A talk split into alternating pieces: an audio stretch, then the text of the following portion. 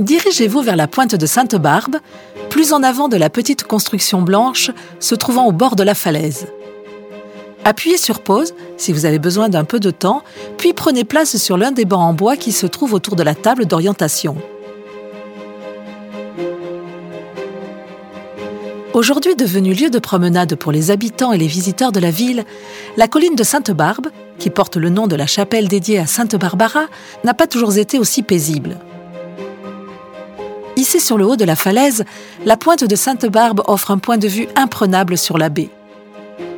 On comprend que lors de leur occupation de la ville en mille six cent trente-six, les Espagnols aient construit, autour de la chapelle préexistante, un fort, pendant de celui de Socoa, juste en face.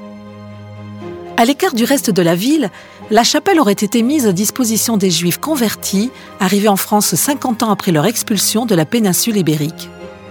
Le cimetière qui y était rattaché était probablement destiné aux exclus de la ville.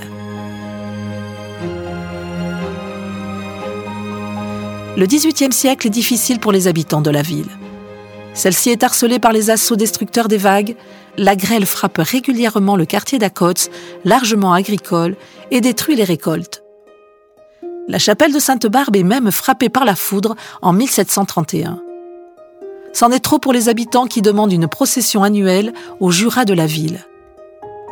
Dès l'année suivante, après une messe à la chapelle, le cortège de fidèles en recueillement défile de Sainte-Barbe jusqu'à la croix d'Archiloa. Au fil des années, des batteries contrôlant l'entrée de la baie y sont installées. Le fort est renforcé au détriment de la chapelle jusqu'à la destruction de sa tour en mille sept cent quarante-sept dans le but d'améliorer les installations militaires. Excédé par cette influence militaire grandissante, l'évêque de Bayonne fait fermer la chapelle et demande le retrait des canons. Il ne l'obtiendra jamais et la chapelle finit par être entièrement démolie pendant la Révolution française. Contrairement à la croyance, la petite construction blanche que vous pouvez observer près de la table d'orientation n'est pas un reste de la chapelle. C'est un fanal, un feu destiné à indiquer l'entrée de la baie. Il s'agit du feu antérieur de Sainte-Barbe, le feu postérieur étant placé plus en arrière, dans le secteur maintenant résidentiel de la colline. Remarquez comme le muret sur lequel le fanal de Sainte-Barbe est posé a l'air ancien.